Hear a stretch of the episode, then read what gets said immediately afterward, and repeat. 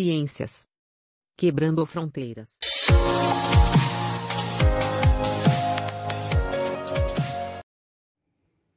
Podcast Ciência da Natureza. Tema: Reino Animalia. Alunos: Vitória Fernandes e José Antônio.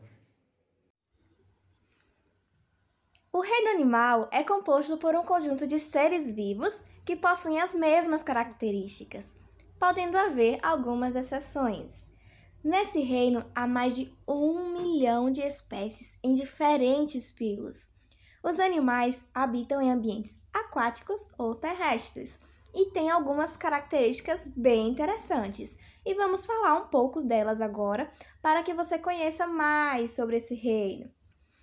Eles são animais pluricelulares que possuem muitas células, são eucariontes que possuem célula com núcleo delimitado por uma membrana e são heterotróficos, não produzem seu próprio alimento e possuem uma reprodução sexuada, ou seja, é o encontro de um gameta masculino com um gameta feminino para gerar um novo ser.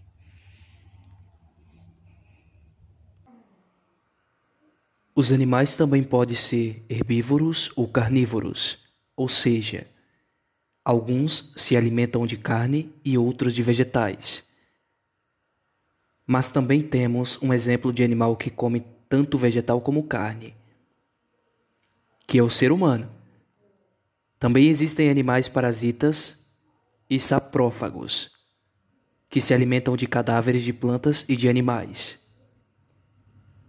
Eles podem ser invertebrados ou vertebrados, ou seja, alguns animais possuem vértebras e outros não.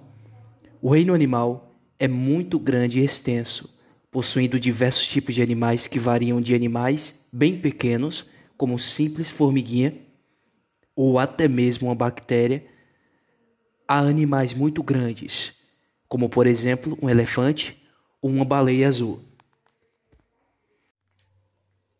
O reino animal é composto por vários filos, e vamos citar alguns filos e os animais que fazem parte deles agora, para você entender melhor quais animais e quais seus filhos.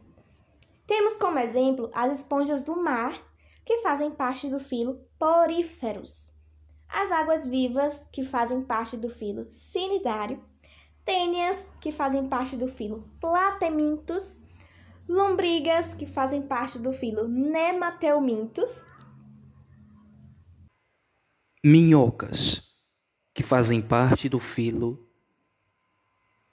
anelídeos, aranhas, que fazem parte do filo artópodes, polvos, que fazem parte do filo moluscos, estrelas do mar, que fazem parte do filo equinodermos, e peixes, anfíbios, répteis, aves e mamíferos, que fazem parte do filo acordados. É isso aí, pessoal. Terminamos aqui mais um podcast. Nos vemos na próxima.